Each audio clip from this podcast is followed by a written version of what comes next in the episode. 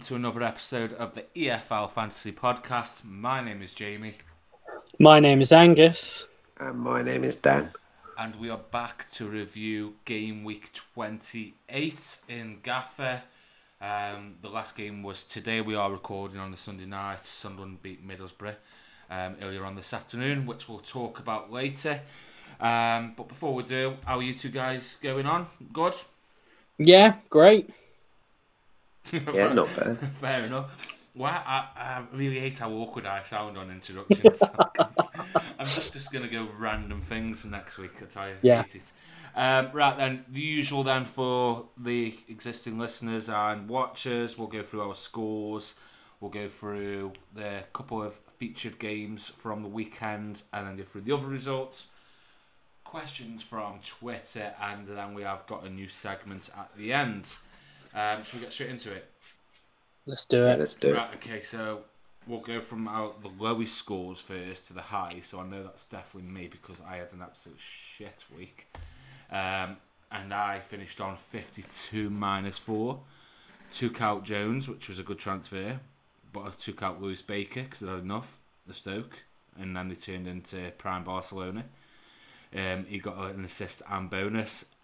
Uh, but I brought in Giles and Crooks. Now I did bench Crooks. Um, it was mainly for next week. So my point scorers this week: um, Bogle and Egan got me seven and eight. Bree nine. Matson and Giles just got me the three each. Johansson and goal five. Chair emergency captain two. Ndi vice captain four. Brereton Diaz captain four. Akpom two. And then Victor five. What a shit show! I could not have chose three worst captains this week. So that's resulted me um, into a red arrow. I'm now down to 210th. So if my season wasn't already over, it definitely is now. And we'll swiftly move on from my team because I don't want to talk about it anymore. And the next one is the pod team, Angus. You're the Yeah. for this one. we've got 58 minus 4. Um, so we had Johansson 5, which uh, at least we got the goalkeeper decision right. We had uh, Giles 3, Bree 9, Ahmedhodzic 3, f- 5, Matson 3, Chair 2, uh, Sarr captain, which was 10, Di vice captain 4, Zaroury 10, Akpom 2, Victor 5. Um, we had bought Giles and Sarr this week, and we came third this week in the competition. We had 54 net, um, obviously after the minus four. The community team had 56, Oh, and guys on Gaffer had 57. And uh, ironically enough, given how much we love him on this podcast, if we had just started Colin, who scored 10 points, we would have won this week. we need to start upping our game in this. I'm going to blame you two. Yeah, that, that's fair. because I basically have no involvement. When I see you two planning the transfers and stuff, I normally just stay away, and then I'll just have a notification at the end saying, "You like your captain votes." You- yeah, you're the captain. but I did actually have um, a say this week where I was convinced Zaroury was a better pick than Rhodes. Yeah. Um, I knew that game was going to get called off, so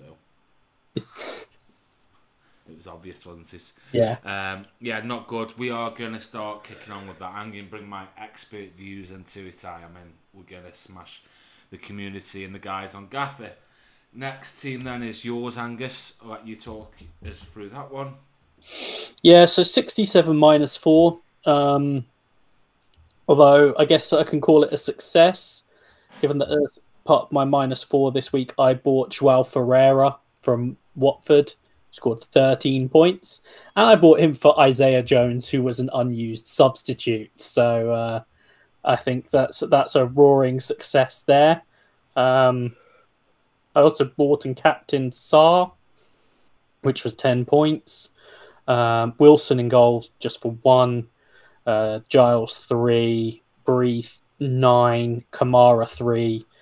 Ahmedhodzic five. Ndi vice captain four. Chair two. Victor five. Stewart twelve. Uh, so that was handy today. I also managed to bench Zaroury's ten and Allen's seven. Nice, good score. I've just realised looking at yours, like the reason I've done so shit is because idiots here sold Stewart for Brereton Diaz last week. Didn't play and then blanked for me when I've captained him two weeks in a row. So Well, I mean, Stewart did the did the smart thing from a gaffer point of view today of getting his penalty saved and scoring the rebound, so uh, he got more points. I mean, if there's a loophole in the rules, why not exploit it? Ross Stewart clearly plays the game. He clearly knew uh, what what to do. Don't score penalties, it's crap. Score the rebounds. Yeah. And and then Dan, your team is on the screen now. You had a good week. Yeah, so I uh, played Jeepers Keepers. Uh, I was always planning on playing it when it was the double, and there was a lot of talk about what strategy we were, we were going to do, and in the end, I thought I'm just going to play it. Um, I brought in Johansson for Amos. Um, so Jeepers Keepers, it, I think it was all right. Wilson got 13, Johansson 19. Um, probably the bare minimum I wanted. Um, then Captain Sarr for 10, Vice, NDI. Um, I had Giles for 3, Bree for 9, Ahmedhodzic for 5, Chair for 2, Diallo for 11, uh, Akpom 2, Victor 5, and Stewart 12. So in the end, I'm up to 87th. That's a 45 place green arrow. So I think it's worked quite well because I think the average was probably 40 to 50. So I obviously had like players like Diallo and Stewart turn up, plus my Jeepers keepers. So yeah, good I think I think it's worked quite well. nice little rise as well. So it gets you in the hunt for a half decent finish going into the last set in a couple of weeks. So that's good. So what we'll do now then is we'll get into the featured games, um, and the first one is the lunchtime kickoff from Saturday, Coventry two, Norwich four. Anything worth noting from the lineups, Dan? Uh, yeah. So uh, both teams were unchanged. Um, Coventry, the main news was Panzo was surprisingly on the bench instead of starting. And Wilson Esbrand, uh, the left wing back who's signed from Man City on loan, was on the bench as well. Um, but it, it, it's all about a crazy 45 minutes in the first half, which unfortunately I, I, I wasn't able to watch this game. Um, but Norwich um, just started really, really well. I think they were three up within 20 minutes, something like that.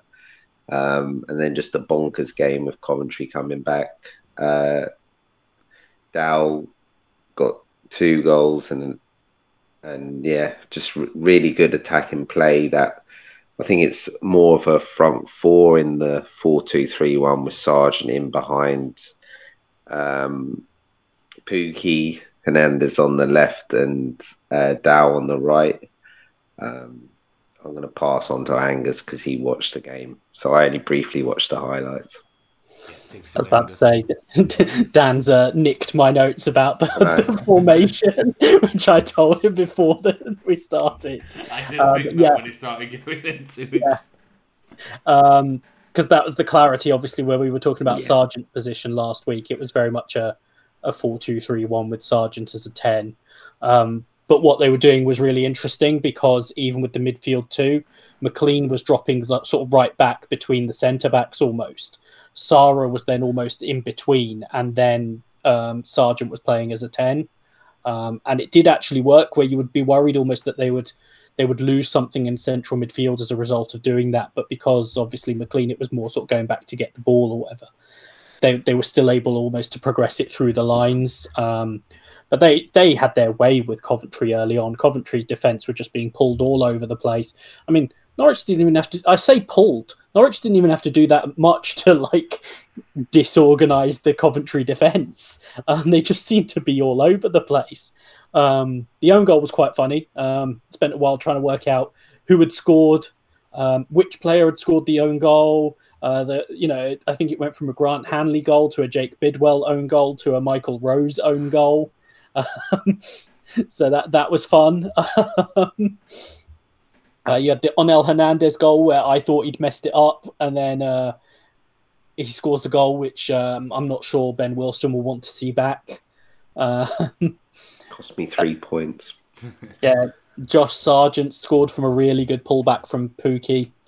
Um, and at that point, you like we were sort of setting, um, well, at least in a couple of chats I was in, like this this could be anything. Like at that point, it looked like you know it really could be anything. Like almost pick a number, and then it just and then it turned on its head again. Um, Allen uh, with a I'm going to call it a good finish. Um, you could argue that he's he's not like sort of intended to do that, but I'm going to call it a good finish. And uh, Kasey Palmer, um, the goal for a while was being attributed to Victor, and we thought, oh, what a finish! And then on, on about the third replay, we were like, Victor hasn't actually scored this. Um, it was Kasey Palmer. Um, good finish from him, particularly to generate that sort of power and placement on a side foot, essentially. Um, was was very impressive. Um, it was a little bit boring after that. That was three two after twenty six minutes, and then there was only one other goal, um, and that was Kieran Dowell. Um, but yeah, I think it it was still entertaining, particularly that first half, because I'm not sure anyone had control for more than about three minutes. Uh, second half, it settled down a little bit, but I did think you know Coventry Coventry did well given how badly it could have gone after that initial sort of onslaught, and they were still in it second half as well. So I guess I have to give them credit in that regard. I got in ten minutes into the first half and missed two goals, obviously. And I'm sitting there and I'm thinking, this is crazy. And even my daughter was when she's four, and she even said, why aren't the goalkeepers saving them? They keep scoring loads of goals. I was like, don't complain, this is brilliant. And then second off, it was more on in the background for me. I was eating and getting ready to go out for the Stoke game, so I obviously I didn't really see a lot from the second half. But um, the man on the screen for them on YouTube is Kieran Dowell. You know, since Wagner's come in, two league games. He's got he's hold in both uh, he's a top scoring player from this game week. Um, is it time, as Jacob says, to get on the Dowell train? Um, I'm I'm thinking we can now start calling it a train. Uh, it's not a carriage. it's not sort of a carriage. It's not a bus. Like I think we can start calling it a a train now. Um, we've always known with him the sort of quality he possesses, um, and it's been a case of particularly getting a run of games to show it. And I think the, the big problem for him is I think it's a couple of times he's done it in the championship. And then when they've got promoted, they basically treat him like he doesn't exist.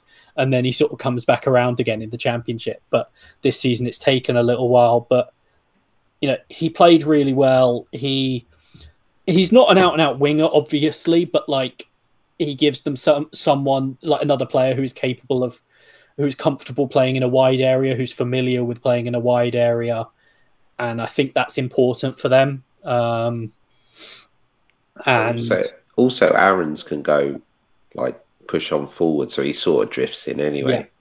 Yeah. Um, so I think he he looks to be playing really well, and with this formation that looks like it's going to sort of get more players in the attack in a more natural way as well, where we've complained about the three strikers all playing in the front three. Them all being in sort of more natural places, you know, where they're where they where you would expect them to be almost. I think that's going to help someone like him who has that creative element to his game as well. I was looking forward to watching this game because from obviously the highlights in the Preston game, um, I noticed you know there's a lot of Norwich players in the opposition box. Uh, seems to be the case here. But people will notice now, especially look at fixtures, the blank obviously in 29. They've got Burnley um, at home in 30, which obviously isn't ideal, but their run after is absolutely fantastic. And they also double in 33. So, you know, we said let's have a look at them. Would you know? Are we looking at bringing them players in now? Would you say? Yeah, obviously, uh, you know, we laughed about the fact I'd sold Pukki. I'm sure he he's on the cards at the moment. I think this formation helps him as well because there there are times in other games where he can end up isolated or making runs in behind, and there's not necessarily the players to to get the ball to him. I think in this system that helps him both in terms of more players being close to him and more players that can find him. Um, Sargent, I think, is is very much an option. Dowell, I, I, I can't recommend Onel Hernandez. Um, he'll he'll get the odd attacking return, but he's basically the championship Adama Traore. He'll put the ball in the stands as many times as he'll actually get it in the box. Like, um, he'll beat someone and then he'll like trip over. Uh, it's incredible. I for when I watch when I watched like the bits of him on Saturday, I'm like, he, you know, he's exciting. When he gets the ball, you're like, go on, run at him, and Yeah. he does. Um, but like I say, you know, he did it the post in the second half, didn't he? But yeah, I don't think Onel Hernandez will be at the top of my list. But now I'm looking, you know, you can't ignore Dow- Dowell's form. Two No. goals in two weeks, you can't really ignore that. But Pukki's very interesting at the moment, um, as well as maybe even Sargent. But you know, would you just let the Burnley game play out before you start considering it, or because I think they could take the game to Burnley, I think they might call. Would you call it a surprise? Yeah. Uh, it'd be a surprise if they if they like particularly if they beat Burnley even at home it would be a surprise. Um, I'd potentially want to let it play out. I mean, if you're if you're still on Pukki, like that's absolutely not a problem. Um, him playing Burnley, like he could he could return in that game, but like if you're looking to go in, I, I wouldn't necess- like I, I wouldn't necessarily feel great about going in for for for a game against Burnley. You feel the same, Dan? I don't know. I think Pukki you can even sign him for Burnley because I think this will be the the sort of game they do quite well in. What about defensively though? Because obviously the goals that they conceded, especially the first one that they conceded, the defending wasn't really great, was it? Um, if we're honest, and they cut well, they cut back from the header, and then he's just unmarked to score. Would you look at him defensively? You know, Max Aarons. We haven't. You know, a lot of people started off with him at the beginning of the season. Nobody's probably really looked at him recently. Would you consider that Angus, or is that still a no go for you? Not for me. Um, I I've I've noticed it in a couple of games, sort of the highlights recently or whatever, but or sort of you know clips going around. But um, I wanted to take the opportunity in this game to um, to have another look at him. And I think I said earlier in the season, um, and it was clear in this game that particularly when it comes to his end product, you can sort of see what stopped clubs getting over the line in terms of actually signing him away from Norwich. He gets in those great positions. His end product isn't great. It's not, is it? Um, and particularly if you're going to be that attacking a fullback, you, you know, there's only so much value you carry, particularly to other teams, for getting into good attacking areas. If you can't do anything with the ball um, when you get there, um, as much as I love loved him, I call it the Hector Bellerin problem, um, where he would get into these great attacking areas and everything, but you know, you were lucky if he did something productive with the ball. And Max Aarons kind of has that problem. Um, and on the other side, Giannoulis has come back. I mean, he went off early in this game. Like that seems to almost be a rotating spot there. So that's my issue with them defensively at the moment. Also, Krul looks like he could make an error at any moment. And Dan, any final thoughts before we move on to the next game? Um, probably not. Just just keep an eye on. I ju- I ju- I've got a couple of numbers for Norwich. Eight big chances created in the last two games and 5.5 xg, which is very very good. So they're definitely. It's not like a massive fluke. They're creating really good chances and they're scoring them. Well, if the XG says it's good, then it must be good. um, we'll move on to the next game. Um, this one was one of the Friday night games, Burnley beating West Brom 2 1. Um, Dan, anything noticeable from the lineups? Any major changes or anything like that? Yeah, so for Burnley, Bastien, Tella, and Barnes came in. Uh, Cork was suspended. I think he's got 10 yellow cards, the first player. So he's two game ban. Uh, Benson was dro- dropped, and so was Jay Rodriguez, which was probably a bit of surprising. I that Jay Rod got benched over Barnes. Um, for West Brom, Diangana came in for Phillips. I think Phillips Phillips has got an injury. Yeah. Um, and West Brom uh, took the lead. Um, set piece. Having watched West Brom against Luton the week before, their delivery was was very good. Obviously, swift, um, whipping them in, and you've got Furlong. You've, you've also got Luke Cashlew. They're quite a big physical side, and we, we definitely saw earlier on in the start of the season when Sheffield United basically bullied uh, Burnley from set pieces. So I wasn't overly surprised West Brom scored from a set piece. Um, but as the game wore on, especially in the second half, I think we saw just how good the depth of this Burnley side is because they were able to bring on Jay Rodriguez and Benson on the 63rd minute. And then Scott Twine, who probably came with the most fanfare of any of their signings, especially with what what he was doing in MK Dons. Uh, I think I think he came on in the first game, hit the post with a free kick, and then he's hardly played since then. But um, they won a free kick, and we, we were in the chat, and I said he's going to score here because he's, he's he's scored more goals, uh, free kicks than Ward Prowse recently in the last few years. So I wasn't surprised, and and he scored. And this is a player who's hardly played, and now he's on the bench, and you're thinking he could easily come into this side and, and make an impact. And they're still signing players. Um, they've they signed another defender who we think is going to come straight into the team. Um, Ekdal, uh, Swedish centre back, obviously with uh, Harwood Bellis out injured, Do you think him and Beyer would would play at centre point backs at some point. So yeah, the main thing I took from away from this game was Burnley played a very good team in West Brom who are high on confidence and just their squad depth and won them the game. I don't know if you've got anything else, Angus. Before you do, Angus, we obviously said last week we weren't going to talk about Burnley and West Brom because that's all we spoke about um, over the last few weeks. But there's a man on the screen now, Scott Twine, who Dan's mentioned there, obviously come on and scored the free kick. What I found interesting, though, you know, 7.6 million, but this must show how many dead teams are because he was very popular at the beginning of the season. He is 17.5% owned, which I thought was quite interesting when I saw it. But yeah, you wanted to speak about Twine, didn't you? Well, yeah, I think it's just one of those great moments, isn't it? Like, you know, he's he's had these horrible injury issues, um, you know, almost immediately.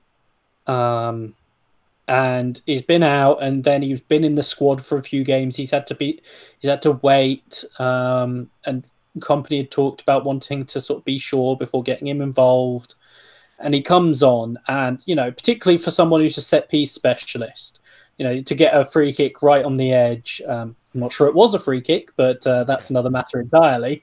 Um, and particularly because that's one of those that's one of those positions where you often think that might be too close. Too close to get it over the wall and, and under. And the way he manages to get get it up and over and like right into the far corner, it's just like it, it's just one of those sort of great moments where it's, and and you could see in the moment and then after the game just how happy the rest of the players, staff, everyone were for him.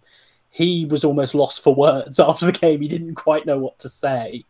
Um, and it, yeah, it's just one of those. He could like you know we've spoken about the set pieces and everything, but it's just another player in that in that attacking area for Burnley. Um, you know, it might create a bit of an issue if if you already own one of the wide players, but um, you know, from their point of view, to just have a you know someone like that as another option. I think he's more of a more of a ten though, Angus. So it yeah, might be that's saying in those attacking areas where, like, you know, because because they've used Tella in field, they've used Gudmundsson in field, so you know, there's still going to be that that sort of element of you know, even even there, so many players for only three spots. So basically, what you're seeing is creating more of a ball ache to own Burnley assets, isn't it? Because they've got that many options. Yes, um, I say that as a as a you know not at all concerned and a Zaroury owner. yeah, that's the problem. You know, they're all great options, but they all can't play, can they? So, yeah, I think that's worth keeping an eye on it. But yeah, like you say, it's nice to see him come in, get the winner in a big game like that as well, because I think that just finally probably cemented some Burnley's fans' thoughts of like, you know what, actually, we are going to go up. Because if they'd lost that, I'm not saying West Brom would go and catch them, but it give West Brom belief where now I think Burnley are just gone. Clear. What's this, this thing on Twitter the last couple of days about the parachute payment? It's, it's done my head in. Yeah. I know it's done uh, your head in as well. I mean, I mean, let, let's be real here. It, without even knowing how much they've spent on this latest centre back, they haven't even spent 50% of the money they made in player sales in the summer. Yeah, but Angus, it's not fair. You're not allowed to sell all your players for a lot of money and then we like spend half of it and create a really good young side. You're not allowed to do that. It's not fair on the rest. No. So like every club eh, from now on, while parachute payments are along, one club a season will be labelled Parachute FC. It's, it's, so stupid. They've done it. Like if I was a Burnley fan, I'd be over the moon. I honestly yeah. would be over the moon because well, it, they've transformed the whole club. You know they're going to go up. They'll take the Premier League by not by storm, but by surprise. Yeah, they'll play good football. They'll probably add to that squad as well. Like it's exciting times to be a Burnley fan. I think. Um, I mean, I not... saw someone link, like because there's been this talk about Antonio Conte leaving Tottenham at the end of the season. I saw someone today link um, Tottenham say Tottenham should go after like Vincent Kompany, and that didn't seem stupid to me, which is a statement of how well they've done this season. Yeah, because a big club like Tottenham normally a championship manager, you, you yeah, you, you, you hear that and you're like, you're immediately like, no, that's ridiculous. Stop yeah. being stupid.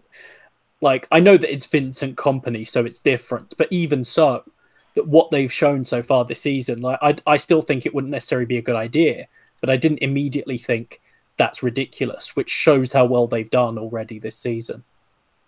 I, th- I think there's like a lesson to be learned from Burnley from like how to do it properly if you get relegated. Like if you look at the Premier League now, I don't want to get too much into Premier League, but you've got Southampton, Everton, maybe not West Ham, but if those clubs come down, you'd think they'd have to transform their club, especially Everton. They're showing you how how to do it, and like you, you think when you came down, Jamie, I'm, I'm not going to mean to run, rub it in, but the, you, you signed like established championship players, didn't you? Yeah. Like I remember the season you you done it. You must have spent probably double what Burnley have, right? Yeah, you know, it's easy to say Tom Ince, but at that time that. I thought you know that team on paper it was by far the best in the league. But then you players like Tom Ince, who uh, yeah they've they've done well in the championship before, but they haven't got that attitude. Burnley have gone for like a young profile probably like unknown. You know, I didn't know who Zaroury was, and you know some of the players hadn't got a clue who they were, and we did not know what to expect off off Burnley. Did remember that first game against Huddersfield? Yeah. And then what? Oh wow. yeah. But it's it's not that because they've signed young players, they've got sell on value now. Yeah, exactly. So you think Zaroury's 15, 20 million at least now? Yeah, and then obviously they haven't used all the money that they've made, so they're in a good financial yeah. position yeah, fair play to Burnley. But we'll move on then to the next game. Um, this is the one I had Go on then. of watching. Go um, on then, Jamie. Take it away. Just for the viewers and listeners, it wasn't me who requested to put this in. If I'm honest, I, I probably wouldn't have had it in the featured games, even if it was brilliant. Um, but I still, obviously, Stoke assets probably still aren't relevant at the moment. Until Decent double. What, what are you on about? Tripling up right away. Yeah, I'm not giving the secrets away. I'm still trying to claw my way back up, Angus. I'm going to do that on my own. It's not like I've already done it before and it went badly. Um, God, yeah. yeah, but it was you noticed, Angus. You asked for this. Um, Josh Laurent on the screen at the moment with a picture of his heat map from the game, and he was absolutely everywhere, wasn't he? Yeah, I think that's the thing where, unfortunately for Stoke, that was one of the sort of additions in the summer where we were like, yeah, good move, like really good move. Yeah. Then, um, and he just hasn't been available as much as you would have wanted. But he's not necessarily, particularly if we're talking about Gaffer, he's not necessarily a great asset sort of on his on his own. But it's what he does for the players around him that's so important. I agree. Um, I think that's the big thing with him is he makes life so much better for the players around him. The work he gets through, you know, he does. It's not like he's super conservative when he gets the ball, but he he knows what he can and can't do. That's very clear with him.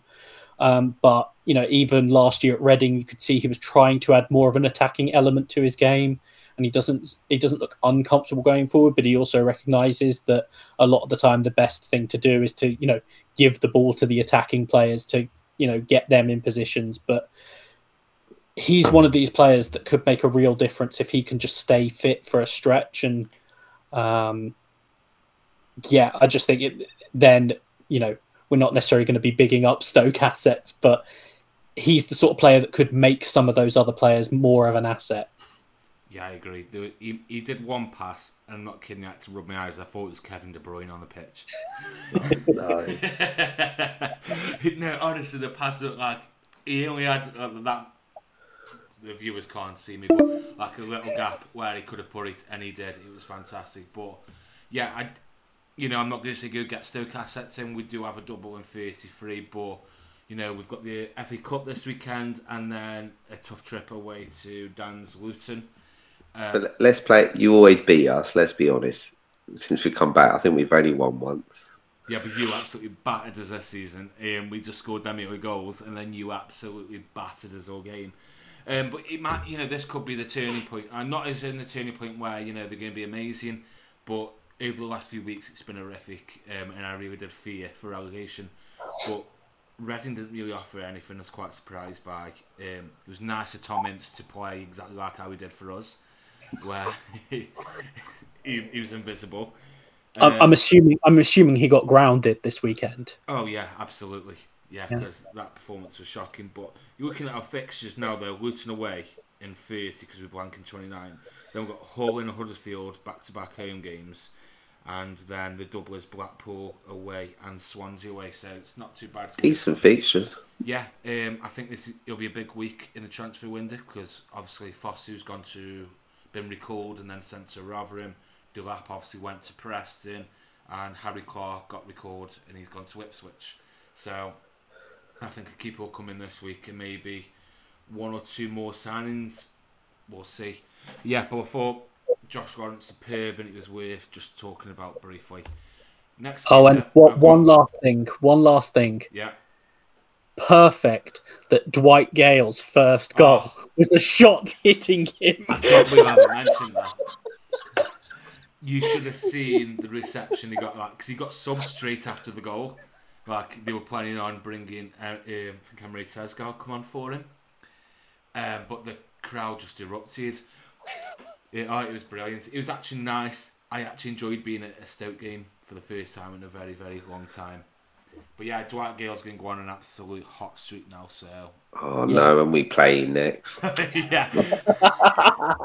you couldn't write it, could you, Dan? But yeah. Got back that. Derby.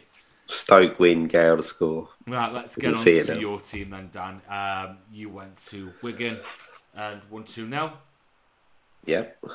Uh, so Wigan um, made a few changes. It, we've played them. This was our third time in two weeks we played them because we got them in the FA Cup. But um, because they weren't, some of their players weren't signed for the the first game of the FA Cup, they weren't allowed to play the replay. So they made three changes. Uh, Azeez, Fletcher, and Tiehi came in for Naylor, Cousins, and Lang. Uh, Luton's lineup was a bit of a surprise. We had Osho, Watson, and Cornick came in for Doughty, Campbell, and Morris. Obviously, Morris we knew had um, an injury doubt, so I'm not surprised he he was missing.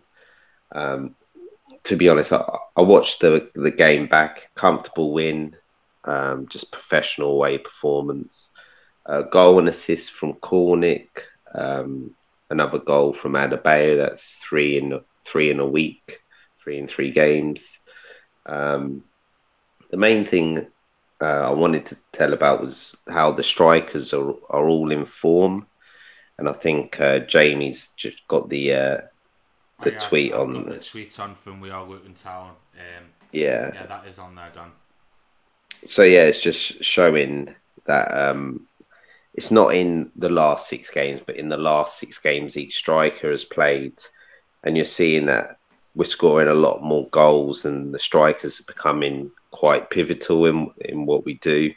I think at the start of the season there was like a lot of interest with Luton when they signed Woodrow and and Morris, um, and now they're all starting to play well. They're they're swapping and changing, which isn't ideal. I still think Morris will be first choice, um, but it, it just takes the pressure off the players, especially last year. Adebayo was asked to do so much that he was getting niggly injuries towards the end. We we don't need to do that now, and yeah, we're just re- really good going forward at the minute.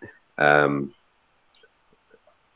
but yeah, I think Angus wants to talk some more. Just before Angus talks about um, Edwards, um, Yeah.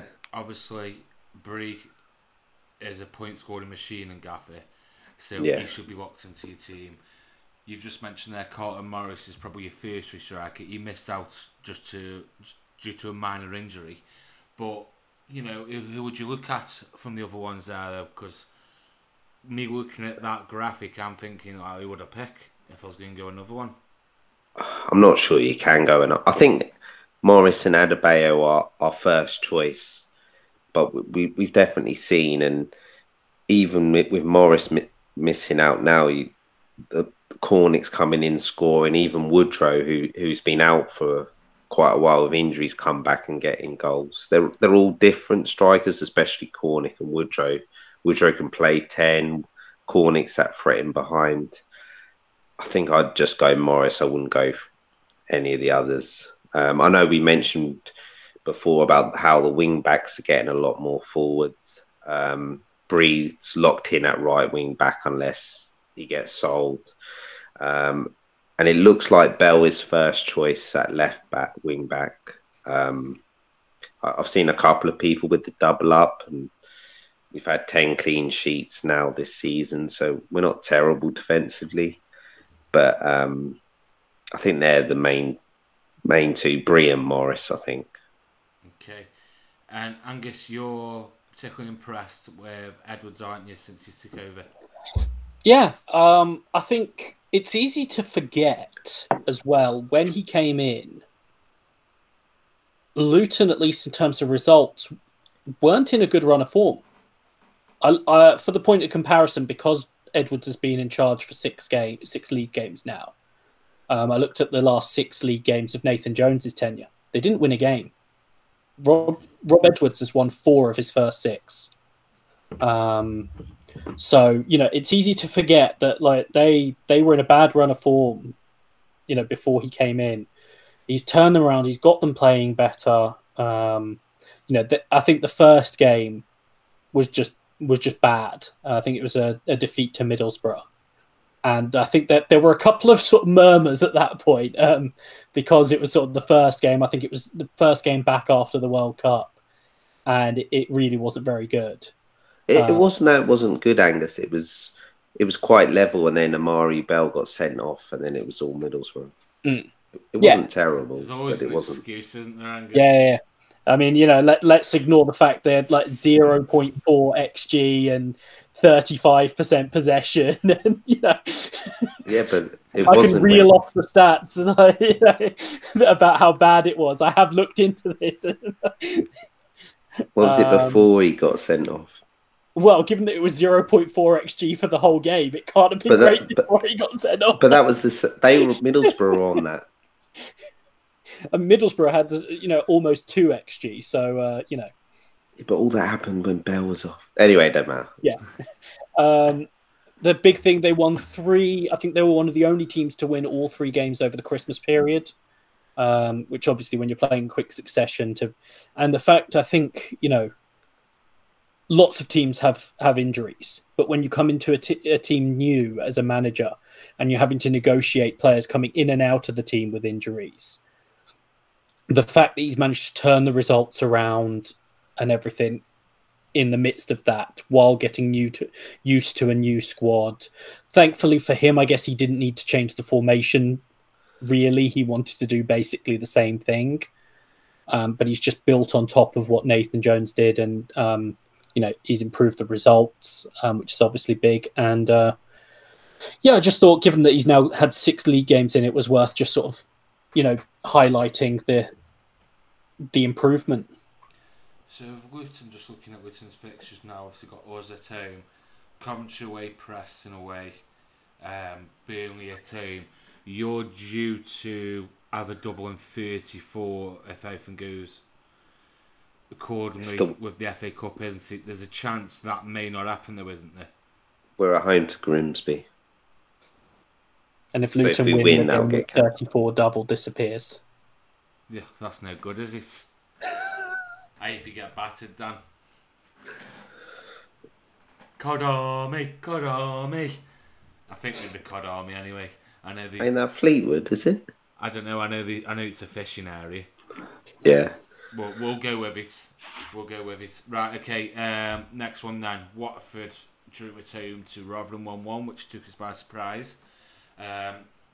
But you just wanted. I think you just wanted to talk about the guy you brought in, Angus. So we'll come to you first. Um.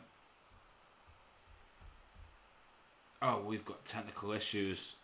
we still haven't paid for Google Meets Pro or whatever. We'll be back with you in just a second. Right, and we're back. Uh, I've explained to the viewers why it went off. I forgot, and we haven't paid for premium yet because we're tight. Um, but yeah, Angus, I don't know if it cut off when I said, but we know you've only requested João Ferreira to be on here because you brought him in this week. I mean, yeah, you know, is, isn't that how it works? Uh, um, yeah, I mean, it was quite convenient for me because um, when Bilic was talking about Ngakia picking up an injury, he basically said that Ferreira was going to come into the team, um, which particularly with them starting against Rotherham, um, him being 5.5, I thought, why not? They play in 29. I thought, you know, this is all setting up perfectly to go in. By all accounts, you know, in his initial impressions and previously, he's quite attacking fullback. Um, so I thought, well, attacking fullback against Rotherham sounds good to me. Um, you know, from from his heat map, um, if you do look at it, you can see that he was getting high quite regularly, um, and you know his goal came from pushing up into the Rotherham half, winning the ball back, and then driving forward and just having a shot. I mean, felt like maybe the keeper could have done slightly better, but it was it was a good effort, um, and you would think that he's he's going to stay in the game for in the team for at least a few games, and he might stay in the team like longer term as well, because obviously they've just brought him in. They probably haven't brought him in to be the backup. Um, they did. They might not have anticipated bringing him into the starting lineup so quickly, but I guess the plan would be for him to stay there. So um, it's potential positive there and potential asset in the, you know, in the fullback of a team like Watford at five point five. Yeah, I think the key thing there, like you said as well, um, Watford obviously play Middlesbrough in game week 29, so one of the six teams are actually playing in that week. So, I mean, I'd say fair play. You went on it early, it's paid off, but that's what fantasy football's about, isn't it? Yeah, and that's the thing. I mean, you know, obviously it sort of um it, it swings both ways as well in terms of I'd sort of held Kamara through. I was like, oh great, he's back, and uh, he was on the bench. So you know, it can go both ways. Um, interestingly, on him, he came on at half time, and you know, again, because I was I was sort of looking into it because from the way it's it sounded, um, you know, there was there were impact on the there was impact on the rest of the team um, with the the young lad who was playing ahead of him, and so that was the reason to change it. Um, and if you look at Sarr's heat map, he was clearly doing quite a lot of work to help. I think it was Morris back there, and with Kamara coming on, it just helped put not only because obviously Kamara will get forward, but it helped push it helped push Sarr further forward as well. So I think for those who you know like there may be a few out there like me that held him through or are looking at potential options. I would assume he'll come back into the team not only because he's the best option they have, but because you know Bilic clearly recognised the need or the impact it would have on Sarr, um, freeing him up to get further up the pitch. And if you look at the chances he, he was involved in in the game, most of them came in the second half when he was able to push that bit higher and not have to help as much, sort of defensively. Okay, interesting. Dan, anything you'd like to add on Watford? Uh, not so much Watford. I wanted to talk about Rotherham. Uh, they, Rotherham. they signed uh, Fosu from, well, from Brentford, obviously on loan um, at Stoke. Um, and this meant that Washington dropped out of the lineup, and Ogbene, who was playing on the wing in the previous game, went up front. Uh, they continued with the back four. Ang- Angus spoke about the back four and the, the new signings of Morrison and um, I can't remember the left back from Leeds. Hjelde. Hjelde. Um, so I know they got a bit bit lucky with the number of times Watford hit the woodwork during this game, but that that's another really good point for Rotherham, and that's four points in two games in a division where the points at the bottom has drastically dropped off to where you might only need a point per game, which is forty six points. So every draw down at the bottom is massive, um, and a win is huge. So yeah, I think I think we're now starting to see um, what Taylor's side is is what is about. I think he was trying to keep too much of what Warne had brought in with the five at the back, but now he's gone. I think he's just thought, well, we're losing anyway. We might as well just go to how I want to play. So still got Barlaser, still got got Ogbene. If they can keep both of them, they've got a chance of of staying up. My guess is they lose one probably. Yeah, I agree. Right then, um, last of the featured games. This was today's game. Sunderland beat Middlesbrough two 0 Diallo and Stewart on the score sheets. Um, anything from the lineups, Dan? That's worth noting. Yeah, so uh, Batth and Alese came in at left back, who I was quite impressed with first half. Um, I think he's normally a centre back who who was signed by West Ham during the summer, but is playing left back. And for Borough, Lenihan came back in at centre back. Um, they were continuing with that front four of McGree, Forss on the right, uh, Crooks still up front with Akpom in behind. Um, and I, I was just really impressed with Sunderland. Um, when you consider how well uh, Borough had done, I think they'd only lost to Burnley in, in a long, long time. Um, Diallo caused a lot of problems for Sunderland, uh, for Borough. He, he was playing in the 10 behind, obviously, Stuart Roberts was on the right, Clarke was on the left, and just the passing and the movement obviously quite a young side, Sunderland, and at times Borough really struggled. Um, Diallo missed a great chance to put them 1 0 up where Steffen passed in the ball. Um, I'm not joking, they could, they could have been 3 0 up by half time, and I don't think Borough could really moan. Um, I was a bit bit disappointed with Borough. Um, I think they didn't have enough weren't mobile enough up front. Uh, obviously, they've they've got Crooks up there, and it, it's all right if you can get it up to Crooks and get the players in around him, but there, there's not a lot of pace up front. Obviously, no Archer. Uh, Jones just doesn't seem in favour at the minute, and he's got blistering pace. Um, yeah, and Sunderland finally did score with um, Stewart through one on one and changed the game I think it was just in the penalty box. Uh, obviously, won the penalty and then missed the penalty, and then scored the rebound. And because of this, Fry got sent off um, as he didn't attempt to play the ball. Um, and then the second goal was uh, Diallo. We've seen him do this a number of times, cut cut in from the left and shoot. And Hackney, who I thought done quite well for Borough throughout the game, maybe showed his bit of inexperience got shown down the line. But as a Diallo owner, I was quite impressed because this is one of the differentials in my team, and for him to get 11 points, that, that along with the Jeep keepers I played, turned it into a, a good game week, I think.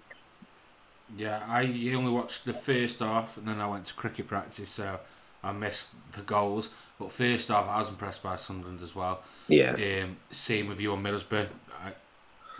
Didn't excite me at all. Um, I wasn't convinced they were going to score from watching that 45 minutes. But Sunderland, some of the phases of passing that they did throughout that first half was really good, and it'd have been really nice if one of the goals had come off from them. Um, I think there was one where I'm trying to think who had it at the back, where Stewart was offside. Yeah. Um, and then there's also as well uh, Steffen goal. He nearly gave a goal away early on with his pass back out, and then he parries that one with Stewart's technically offside. But yeah, I think from what I watched first half, it was a fair result. Angus, you watched all the game as well, didn't you? What are your thoughts? Yeah, I mean, I thought I thought Middlesbrough were better second half. Obviously, they were very disappointing first half. Um, a lot of what they do is based on sort of gaining and maintaining control, and they didn't have that at any point. Um, I think it's interesting with the attack because Crooks playing as that centre forward with Akpom in behind has obviously worked for them in the last few games. It really didn't work in this game. Um, and I think it, the rest of it probably would have been fine if they just had a better focal point, um, which I think you know it took to the red till after the red card. I think where they took Crooks off um, and pushed Akpom sort of to centre forward, and then eventually brought Archer on for the for it to change. Um, I would expect potentially to see a change very quickly up front for them because I thought Forss on the right was perfectly good. I thought he was probably their most threatening player. He was an actual outlet for them. Forced a good save out Patterson in the in the first half. Um, McGree on the left, he's fine. Um, he's been rotating with Watmore. Um, I would say for those who are hoping to get Jones points, the fact that they made a change on the right wing and brought on Duncan Watmore and left Isaiah Jones on the bench should concern you um, if you're if you're expecting to see him play. I think it's got to the point now, Anthony, you, you, you've got to. I know they've got a game in 29, so people might have been holding and hoping he comes back in the team, but sh- surely. Yeah, I mean, you might as well if you've if you've held him this long, you might as well leave him in there for 29, unless yeah. you are amazingly set and you already have 11 other players and whatever. You might as well leave him there because you know he, he might come off the bench finally. Like it's almost like he he is technically involved in a game, so you might as well leave him there. But after that, yeah, I'd I'd be getting rid. Um, but yeah, I think that they were unimpressed. The one person, particularly in the second half, when they tried to take more control of the game, thought Hackney in midfield. He's not going to be a gaffer asset, um, but I thought he he was really good in there. Unfortunately for him, he he screws up on the second goal in terms of not showing Diallo down the line. Um, but he did really well in the game. Um, it's quite funny when you look at the midfield because you've got him as a young player and Howson as an old player as the midfield too. Um, yeah, the only other thing from a Middlesbrough point of view is I'd criticise Dael Fry if you're going to be pulling back Ross Stewart for that long, bring him down before he gets to the penalty area. yeah, if you're gonna take, you're taking the red. He, would pulled. He'd been pulling him back for about 15 yards. Like, make sure you make sure like it was touch and go whether it was in the area. But I think by the time Stewart went down, his foot was on the line, which means he's in the area. If you're going to pull him back and bring him down, just do it before he reaches the penalty area. Yeah, I think that's what Carrick would want as well. And I think the best thing Carrick could do really is, I think it's unfair to keep Isaiah Jones out of the squad because I'm biased and I think he's fantastic. We need a right back, well, a right wing back. I think he should just we might need come one. out and let, no, no, Dan, no, no, no, no, no. J- Jamie called it first. Yeah, I shotgunned him. I will go pick him up and bring him back down. Don't worry about Jones that. will look good on our bench behind Bree. but yeah, um, anything else to add on either Sunderland or Middlesbrough before we move on? Um, Sunderland lucky not to concede a penalty late on. Um, Akpom bun- bundled over. It was clumsy by Bailey Wright, and I think they were a little bit fortunate there. Um, and I guess on the other side, you know, Ross Stewart, genius. Given that you don't lose points for missing a penalty, misses the penalty, which would only get you three points in Gaffer, scores the rebound, which gets you five points in Gaffer. So uh, he's clearly just a genius. Now, um, there's been a lot of talk about that in, in some chats, especially the Planet FPL Slack. Um, obviously, we had rule last a couple of seasons ago where forwards got minus two for yellow cards, which Yeah. I moaned about every single week. That's gone. Do you think it may work if I moan about this rule that Gaffer might listen to this and say, "Yeah, Jamie's got a point here. We'll remove Well, I, this rule." I, I tried to ca- campaign for minus points for this and for own goals, for missed penalties and own goals, and I was unsuccessful. So I think what we're learning here is that it has to be you to complain for change to happen. Well, well, Sean, Joe, I know you're listening. you know what to do. no, I, I really do think you should. I don't know. I, I can see why they don't do it because you know they're trying to make it um, a lot of fun, so you score more points than you would in like FPL.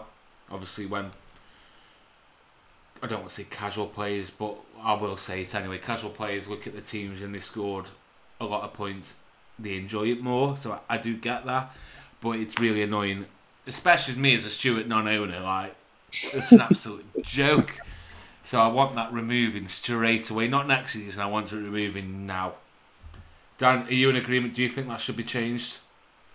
I think it should be changed. Um, I had it earlier on in the season with Pukki on my triple triple, and um, he'd already scored two, and then he he obviously took the penalty and missed, but he, he still ended up with bonus and things. I think it needs minus points for pen misses and own goals, especially pen misses. The reason why you you pick penalty takers because of the chance of scoring, there has to be a bit of jeopardy in it. I think.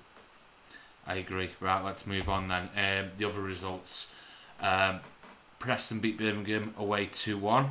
Sheffield United beat Hull at home one 0 Cardiff lost at home to Millwall one 0 QPR and Swansea drew one all. So did Bristol City and Blackburn. That's definitely worth talking about.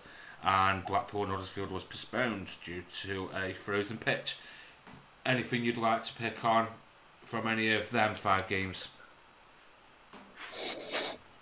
Um, I'll I'll go with the uh, Sheffield United Hull game. Uh, goal for Daniel Jebbison, um, who I thought who, who had sort of earned those minutes, um, and you know took the goal well. Um, there was a lot of debate about whether it was an NDI assist. Um, we've got a question on that, so I won't go into it now. Um, Bogle looks like he's going to be in the team for a few weeks now. Um, with uh, Baldock and Stevens likely out for a few weeks. So Lowe on the other side should be um, stay in the team now. And I'd also like to celebrate the fact that Oli McBurnie, chief antagonizer, is back. Uh, I managed only to saw that this morning, you know. yeah managed to wind up Benjamin Tetteh to the point that he'd like headbutted him and got sent off. Yeah, just- it was so up for that. stupid, but I just love the fact that Oli McBurnie, chief antagonizer, is back. I do, I do love that. I think it's brilliant. Um, Blackburn obviously drawing for the first time this season is absolutely crazy. Um, I think also as well you see Cardiff losing to Millwall um, at home, which is it's not a surprise, but it just shows you know our worries about Cardiff are still there. And I'm also starting to worry about Birmingham as well. They seem to be dropping like a stone at the moment. They could do with a few decent results in the near future. Five losses in a row Yeah, for Birmingham. they, they really could do with a win um, coming in the next few weeks. Um, yeah, but I think that's about it then, and we'll go. Uh, into- Jamal Lowe goal. Just to mention, Jamal Lowe scored for um, QPR. Yes, Um, so his- he's worth keeping an eye on. Did he? I think I saw. Did he come on? He started. Uh, he Uh, he started um, sort of in one of the attacking positions, but like off um, off Dykes. off Dykes. Interesting. Right then, Ask the Experts is back, so these are the Twitter questions. um, I will start then. Um, I'll come to you first, Angus. Mark Dorney has asked, he has eight players for game week 29, but only one doubler. Oh, no, sorry, two doubles for 33, he replied at the bottom. Do I go to nine players for next week or roll to start building for game week 33? So he's basically got eight players in 29 already playing. He's got two doublers in that in his squad who are gonna double in 33. What would you advise to add an extra one for 29 or start building for 33? I think it depends on the players you've got. Um, because I said to someone, uh, I think today, where for me, um, you know, not to make everyone have the same team, but the main players I've been looking at for 29 are Giles, Chair, Sarr, and Victor. Yeah. Um, and, and like, if you don't have any of them, I'd probably be looking at that. You don't have to, but that's probably where I'd be looking. Beyond that, um, if you would rather sort of look ahead to um, 33 and just say, you know, I've got eight, I'm going to be on eight without a hit, you know, that sort of thing. Um, and roll and look ahead. I don't think that's that's a problem. I think eight or more is is what you know. I don't th- I don't know if anyone's actually asked it. Eight or more is what I'd be aiming for this week anyway in terms of players. So I, I think you're absolutely fine there. You're at a point where if you want to look ahead to 33, go for it. Dan, this is an interesting topic actually, so I'm going to come to you on this question as well. What your thoughts on it? Uh, so I currently have. I've got eight, but one is Jones, It's and uh, yeah, but I've got yeah, basically. so um, like Angus, so I, I've got the key players. Um, I might use my free transfer to get eight, and then I'll probably just leave it as that. Because the players who I'm going to bring in, I'm I'm not going to captain or anything. I don't think so. See, Eight. I I'm think on eight. seven, but I haven't got Sarr, and I swore I was never touching that club again. So I'm just going to go out. But one of my seven is Sam Field, by the way. So I'm just getting appearance points. But I think you're right. What you both said, you know, get them key players in. And I, I wouldn't be worrying about bringing crap in like you know like Sam Field, something like that. I just just don't think it's worth it if you've already got eight, I think you're in a good position compared to what some people may be in. I'd just go with that. I wouldn't start building for 33. Um, next question FPL frustration. Dan, I'll come to you first. What are your thou- thoughts on only going into this game week with nine players, only nine, and who are the main captain and vice candidates? You would have probably covered this earlier in the pod. Cheers, gents. So it's kind of going back to what you kind of just said there, isn't it? But if you Yeah, had nine to players as well. say two or three captain options for this week, then who would they be? Um, Sarr, Chair, Victor, Akpom. I think that's the four main ones. Angus? Um, yeah, that sounds right. Okay, brilliant. Um, FPL Red Arrow was asked, would you buy Crooks or Riley, Angus? I assume that's Riley question. McGree. I, Uh, I imagine so. Yeah, he has just put Riley. Um, He's probably his. He might be his mate and he's on first first term basis. I don't know. Um, I'm going to say McGree, but I think you've picked the two that um, are most likely to not play the game, um, which is the slight concern there. Um, but I'll say McGree. Dan, you were nodding your head, so I assume you agree. Yeah, I just think Archer's that just there, and he, and eventually he's going he's going to start. I know Jamie, you've brought in Crooks, but I'll be honest, I didn't buy him in just because he's playing up front. Um, I was hoping, you know, when Archer come in, he may drop back into midfield, which I don't think's that much of a negative thing. But no, Malk, he's probably not going to play now, so I'll be down to six. So yeah, Um, right, next question. Let's come to you for Ski out 78 is asked Any chance Blackpool v Huddersfield gets rearranged for 31st or the 1st of Feb to give Huddersfield a double game week in 29? Or is that likely to be too short notice or too many games in a short space of time? Cheers for all the help. I mean, if you ignore the fantasy football element of it and the fact that we love double game weeks, there's no need for them to put it there. Absolutely none. Um, you know, only one of them plays in the FA Cup at the weekend, but one of them does play in the FA Cup. Um, they can absolutely put it in further down the line. That's not a problem. Um, and I'm also skeptical that the EFL um, would want to put um, games on where possible, where they can avoid it, on the same day as the League Cup semi-finals.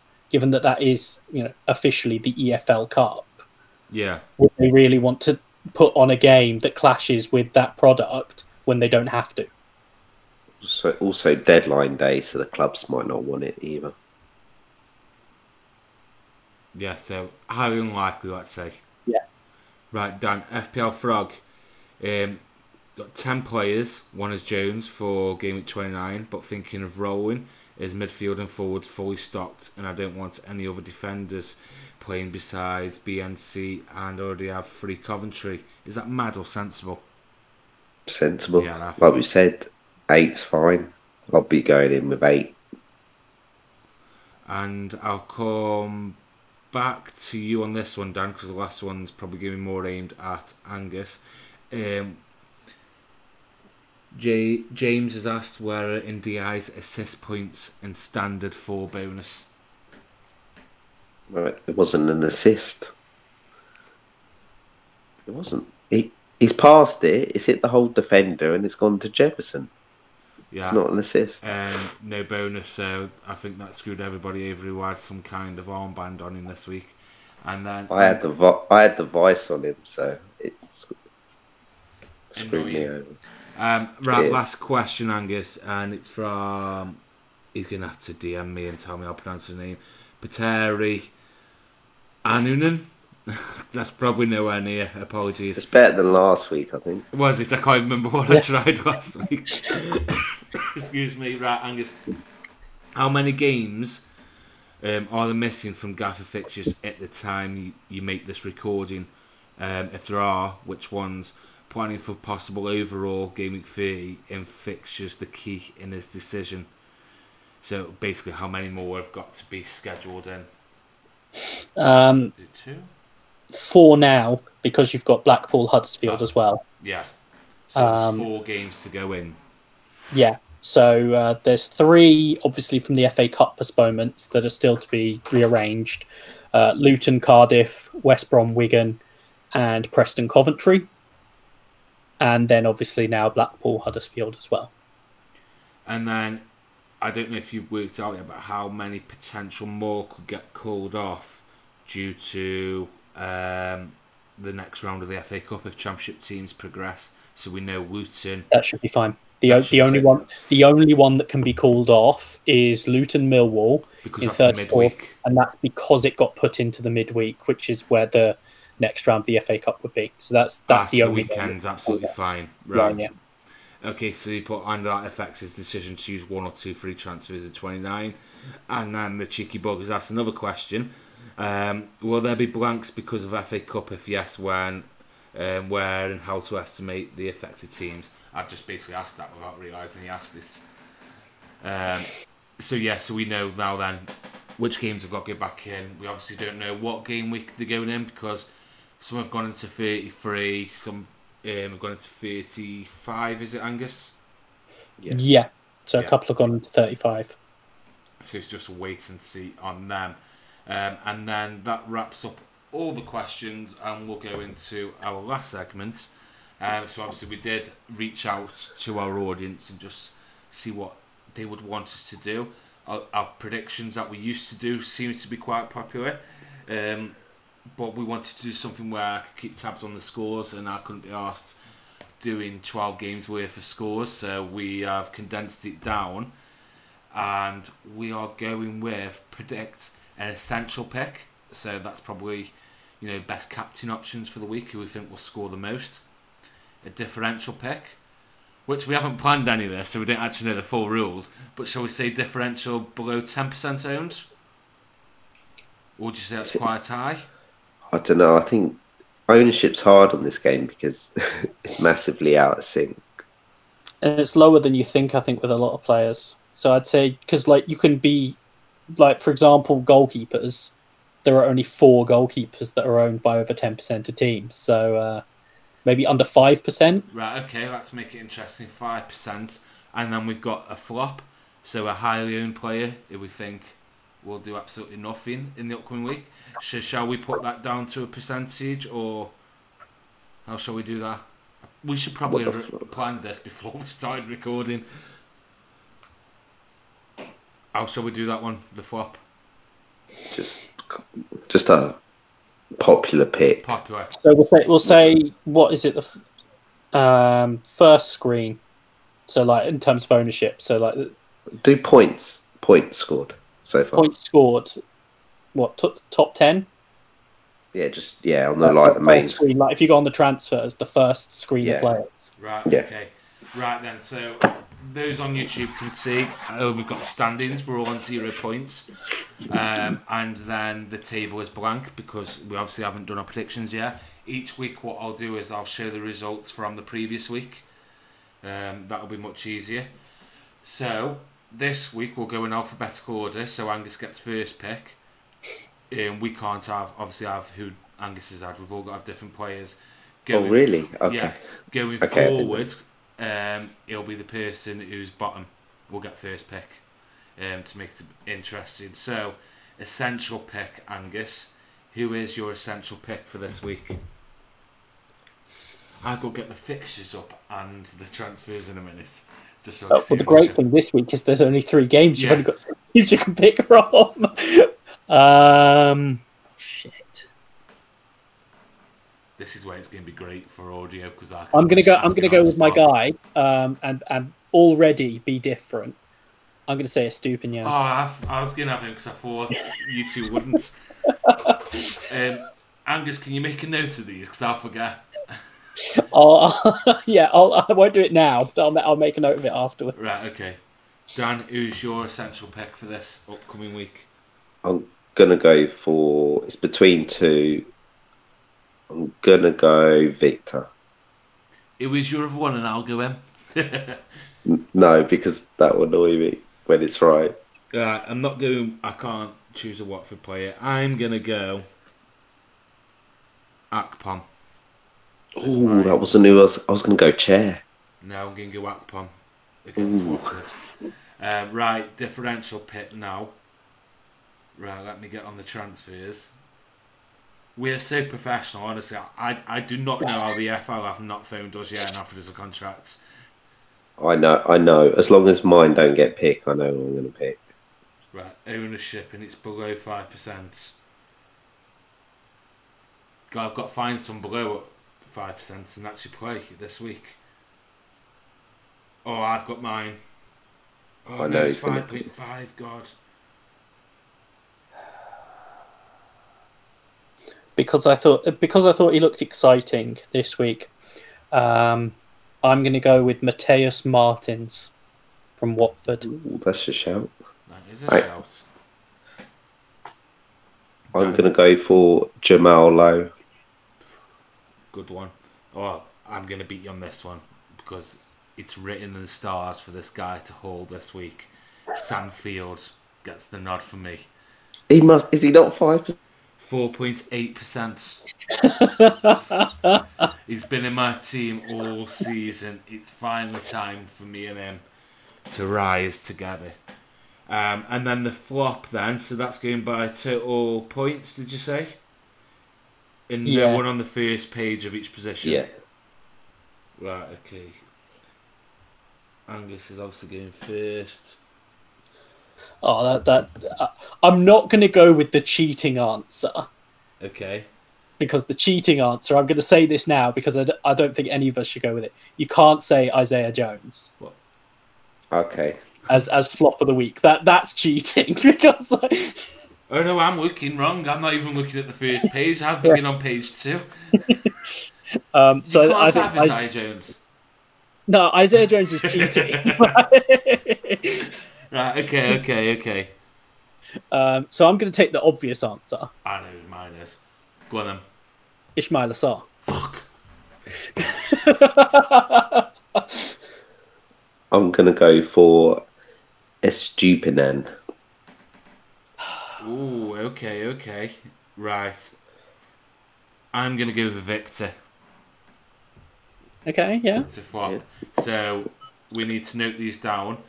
Yeah. Um, next week they'll be on screen here who we had and the points that they got, and then I'll update the standings each week as well. Sound good? Yeah, I, Yeah. I like how p- different people view it. I think it's brilliant. Yeah. Also, listeners, viewers, if you want to get involved as well, um, send us yours in. Um, if there's any that are absolutely ridiculous and I find funny, I will definitely mention on the podcast. Uh, but I think that's a wrap then, isn't it, for this week? Yeah. Anything else you'd like to cover before we say our goodbyes? Um, I'll tweet out something this week about um, the format for the e- the second annual EFL Fantasy Cup. Yes. Are, are we giving away a prize? Yeah, um, as as pictured in the tweet, there is a Oh, delightful mug from FPL merch. Twenty one, twenty two. so Yeah, you, you'll you'll get a cup that you'll get a mug that says twenty one twenty two as well. we're just gonna keep we're just gonna keep giving people twenty one twenty two winners. Did the guy who won the I can't even remember what competition we did for this prize shirt, did he have it like confirmed that he Yes, received the yes, he shirt? got, yes, he got it. Ah, I was going to call him ungrateful for not even like tweeting saying like, No, "Yeah, no, thank he, you. he got it. He, cost he us a lot of money that did. They were more expensive than I thought. Um, yes, and also the Gaffer Super League, which I run, is I will put updates on that after game week 30, going into the last set. So, who's in the promotion places, who's got a chance from going from non league into the actual game, and also updates on the Cash League because that's getting quite interesting towards the top. Um, yeah, if that's everything, then thank you very much for watching or listening, however you've done. Please like, subscribe, and all that kind of jazz. Um, tell your dog about us, all that kind of stuff. And it is FA Cup weekend next weekend, but we've got obviously the free games. I am unfortunately going to be in Brussels, so I definitely won't be recording anything. I'm not sure what the plan is yet, but um, keep a check on the podcast Twitter page. You'll tweet something out with Yangus Yeah. if you're Yeah. going to do something. Um, but yeah, thank you very much, and we'll see you next time. Goodbye. Bye. Bye.